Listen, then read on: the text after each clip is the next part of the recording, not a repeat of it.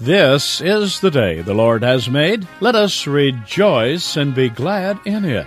Welcome to the radio and the internet ministry of the Christian Crusaders. Are you harboring a grudge against a brother or sister in your church? Or have you hurt someone and now there's a separation out there? Pastor Steve Kramer has some sound godly advice in today's message. The prevailing church pursues strong community. Part 1.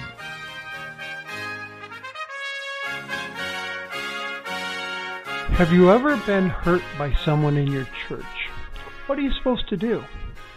Jesus has some good instructions regarding this subject in today's reading.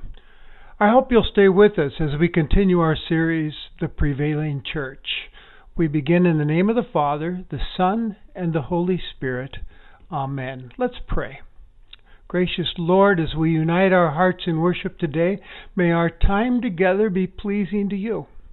May the words of my mouth and the meditation of our hearts be acceptable in your sight, for you are our rock and redeemer. Amen. Our reading for today is from Matthew chapter 18, beginning at verse 15. If your brother sins against you, go and tell him his fault between you and him alone. If he listens to you, you have gained your brother. But if he does not listen, take one or two others along with you, that every charge may be established by the evidence of two or three witnesses. If he refuses to listen to them, tell it to the church. And if he refuses to listen even to the church, let him be to you as a Gentile and a tax collector. Truly I say to you, whatever you bind on earth shall be bound in heaven, and whatever you loose on earth shall be loosed in heaven. Again I say to you, if two of you agree on earth about anything they ask, it will be done for them by my Father in heaven. For where two or three are gathered in my name, there am I among them. Dear friends, what do you do when someone in the church hurts you? Sometimes we will hurt one another in the church, I'm sorry to say. Because the church consists of people who are both saints in Christ and sinners. We can be selfish and prideful and mean spirited and sin against one another, sometimes on purpose and sometimes unintentionally. And when it's left unresolved, it can create bitterness between people and eventually bring about a toxic environment in the whole fellowship. It's hard to be the prevailing church when we're divided. Jesus knows that possibility exists, so he addresses it in today's passage. He says, If a brother or sister sins against you, first notice that Jesus is talking about brothers and sisters within the church, members. That's what we are in Christ. We're brothers and sisters in Christ. And he says there's a strong possibility that we will sin against one another. We can sin against one another in a variety of ways. It might be with our words, such as gossip or lying, or insults, put downs, uh, saying things that ruin someone's reputation. Our words can really hurt one another. Sometimes it's with our actions that range from extremes like physical harm to cheating and bullying, offensive behavior, ignoring. Or we sin against one another sometimes with our lack of loving action. When we turn our back on someone's plight out of apathy or fear of getting involved. Well, Jesus tells us today what we are to do about it when we have been sinned against by someone else in the church. There's a wrong way to handle it, by the way, such as uh, the temptation is to get your pound of flesh and strike back, get some kind of revenge. Start talking bad about this person and get others on your side. Or you can swallow it quietly and seethe and get bitter of spirit. Then there's the old avoidance technique, avoiding that person, maybe even leaving the church then there's the what I call the pseudo fix of saying, well, it doesn't really matter, or trying to pretend it didn't happen at all. Let me tell you from personal experience, I've tried all these things along the way at one time or another, and I've discovered none of them work. They have disastrous results. Well, here's what our King, Jesus, commands that we seek to reconcile with that person who has sinned against us. He says, if your brother or sister sins against you, first you go to them personally and tell them his or her fault between you privately. I know that kind of action takes some courage on our part. Does also require some important things on our part, like prayer. We need to be prayerful before we approach that person and ask God, first of all, Father, am I just being overly sensitive here? Did this individual really sin against me? And if she did, fill me with enough courage and give me the right words and tone of voice to talk with that person about it. We need to go to them with a sense of humility, recognizing that I'm a sinner too, and I've hurt others along the way.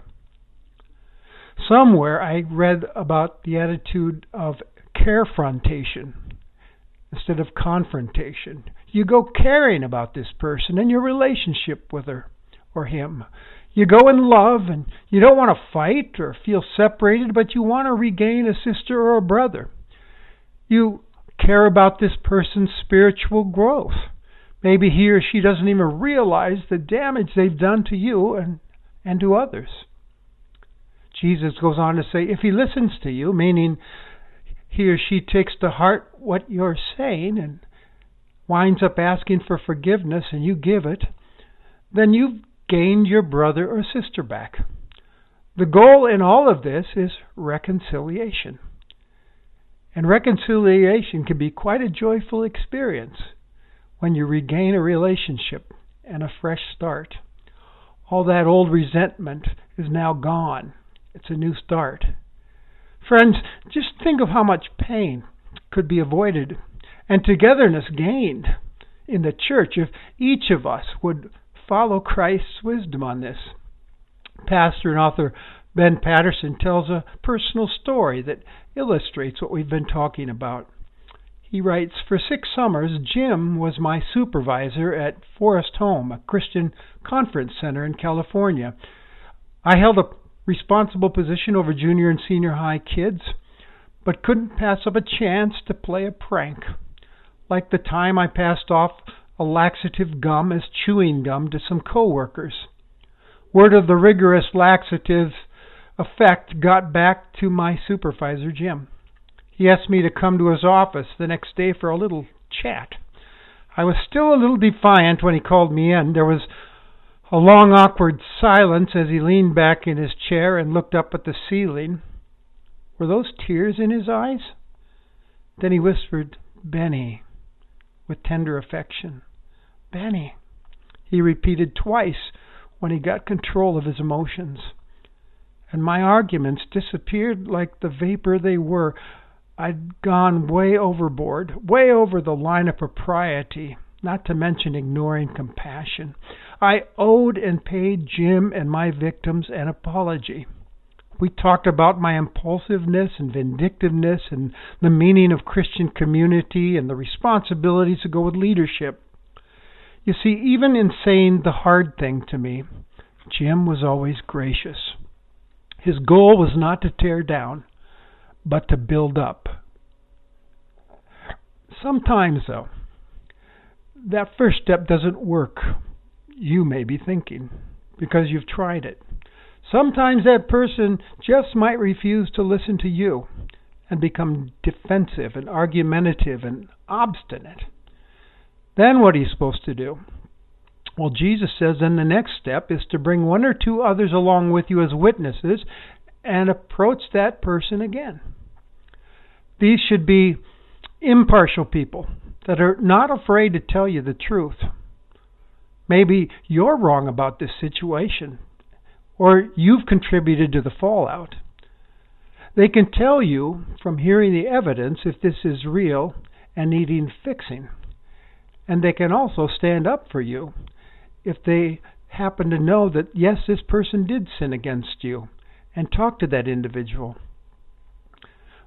But if unfortunately this doesn't work, and he or she refuses to listen to the witnesses and repent, then you're to tell the church.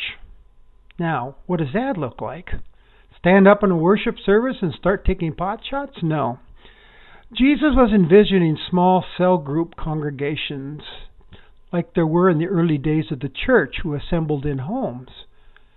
Take this matter to the group for discussion. In a larger congregation, it might be taken to a leadership team or perhaps the council or the elders.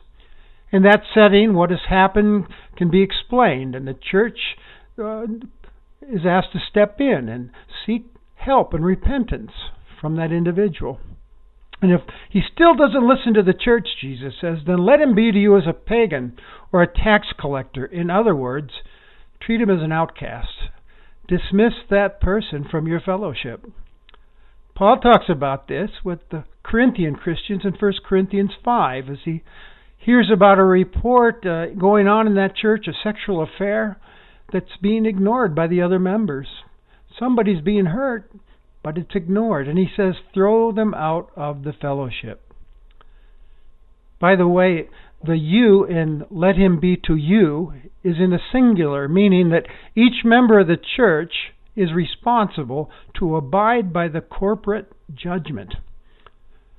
And this is not to be carried out with vindictiveness. This is not a time to be happy and joyful, that's for sure. This is to be a solemn action requiring solemnity, not glee. You're losing a brother, a sister. And all of this takes some courage, doesn't it? The thought of doing it just makes us cringe a bit. Even us pastors, we'd like to avoid this one all we can. It seems so harsh. And what if the person brings a lawsuit against you or trashes the church publicly? It's been known to happen, you know. Well, interestingly enough, Jesus doesn't seem too concerned about our feelings and fears on this matter. He's concerned about the fellowship. If there is real evil involved, refusal to face it means a necessary break of fellowship because reconciliation can only come after the problem has been honestly faced. Church discipline is not an act of revenge to destroy a person. Its intention is that this drastic measure will hopefully lead to an awakening and a repentance in the heart of a person so that he or she can come back and be restored into fellowship and be reconciled. And then Jesus added something that he had told them earlier about binding and loosing. He said, and remember this, truly I say to you, whatever you bind on earth shall be bound in heaven, whatever you loose on earth shall be loosed in heaven. Here we see him conferring uh, responsibility and authority to the church. He says, You are given the authority to regulate the community's life, to keep it from breaking down. He then concludes the instruction on reconciliation with a, an interesting statement. He says, If two or three of you agree on earth about anything they ask, it will be done for them by my Father in heaven. For where two or three are gathered in my name, there am I among them. Now, it's been suggested by some biblical interpreters that the last words of this passage are not really about prayer, as we have been taught, but about judicial decisions, the binding and loosing, and the assurance that as we make these decisions, He's with us. But I'm not convinced of that. Making community work well and having forgiveness and reconciliation occur among members is a supernatural work needing supernatural power, and that supernatural power comes through prayer. Praying to our Heavenly Father.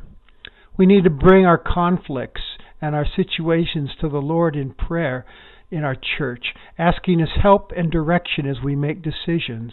And Jesus said, It will be done for us by our Father in heaven. He will guide us and help us in this. And he then ends it by saying, with this is is his promise to us, this church. I'm with you always as a community of faith. These are not only meant to be assuring words of his continuing presence with us, but I think they're meant to be a warning as well.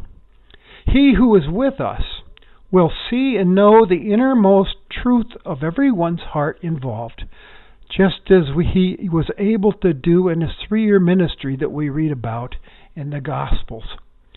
If we take that promise seriously, reconciliation will be costly. It's true. But it will be done with real hope that joy is just around the corner for those who obey Him and persevere in seeking reconciliation with other members of the body of Christ. Now, do you believe that this can really work? You might be thinking. Well, Pastor Bob Alberg tells a story about disciplining in his own congregation. He said a number of years ago we had the sad experience of disciplining a man by removing him from membership for unrepentant adultery repeatedly. We followed the guidelines of Matthew 18, and his response was, I know what I'm doing. I know what you have to do, so do what you must, but I don't care. I plan to never darken the doors of this church again anyway, so why should I care? And he proceeded to divorce his wife in civil court. His wife continued to attend church, and there were many tearful times with her during prayer meetings. And at cell group meetings, we prayed God would do whatever is necessary to open this man's eyes and bring him back into a right relationship with himself. Well, in August, this man called me and asked if we could meet. At my office, he threw himself on my shoulder and wept, and he said he wanted to confess his sin. He said the hound of heaven had been on his trail for two years, and he couldn't take it anymore.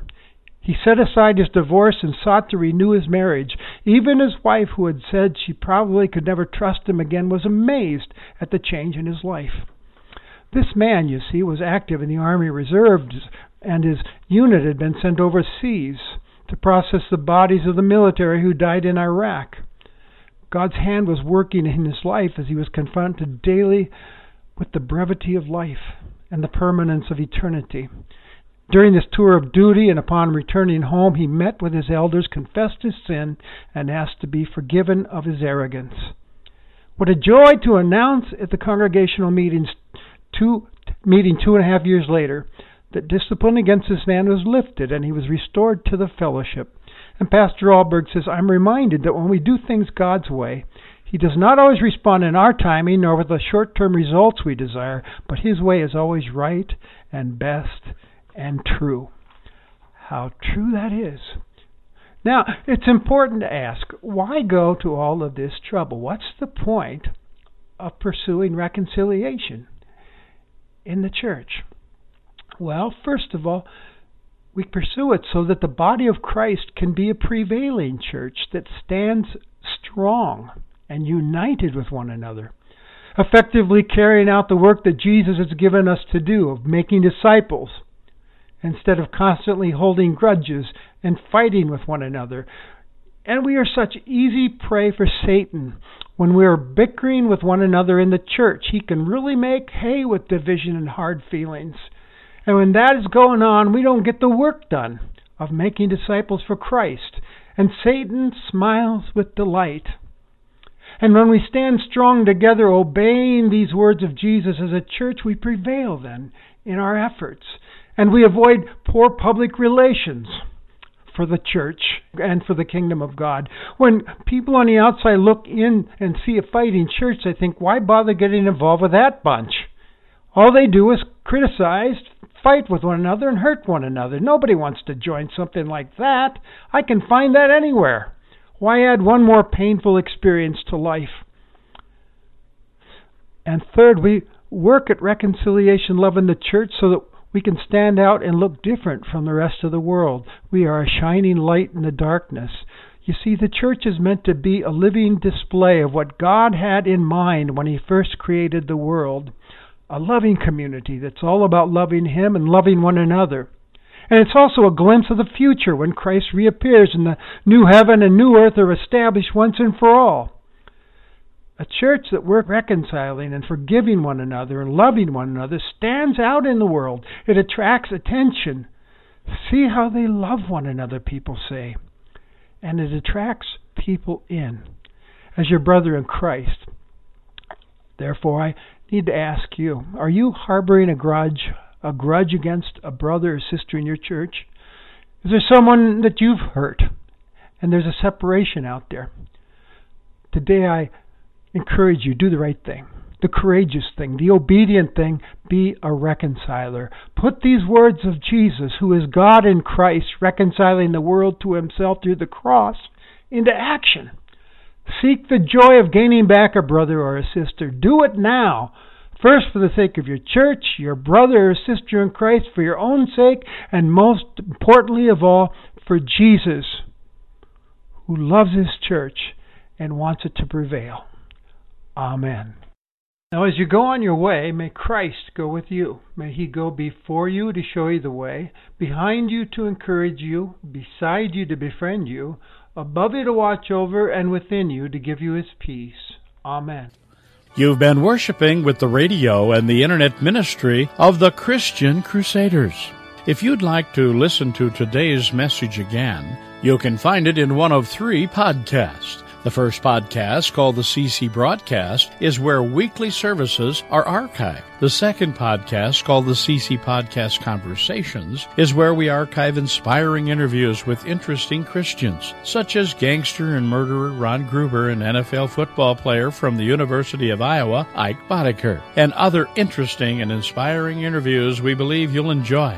The third podcast, called the CC Podcast Daily Dose Devotionals, is where we host our daily Bible overviews with six minute devotions. These podcasts can be subscribed to on Apple Podcasts, Google Podcasts, Spotify, and others. You'll find links to them on our website, ChristianCrusaders.org. Living the Jesus Life series features Pastor Kramer's 15 sermons that take a closer look at the book of Philippians and what the Apostle Paul wanted us to know about living the life God wants for us in His Son. If you enjoyed the series and want to read or listen again, or for the first time, contact us at Christian Crusaders, 7401 University Avenue, Cedar Falls, Iowa, 50613. We have the complete series available in print or audio versions for a suggested donation of $25 or more. For more information, call us at 319 277 0924 or visit our webpage at www.christiancrusaders.org. Christian Crusaders continues to be of vital importance to the spiritual needs of many who listen. Your prayers and financial considerations help make this program possible. Address your gifts to Christian Crusaders, 7401 University Avenue, Cedar Falls, Iowa 50613, or phone us toll free at 1 888 My Faith. In the Cedar Falls, Waterloo, Iowa area, dial 277 0924 or visit us on the internet, ChristianCrusaders.org. It's a convenient and secure way to support this ministry with your credit card. We thank all who support this ministry with their prayers and gifts. You've been worshiping with Christian Crusaders, and we pray you'll join us next week on this station. Conducting today's service was our speaker, Pastor Steve Kramer. Christian Crusaders has been broadcasting and podcasting biblical truth since 1936.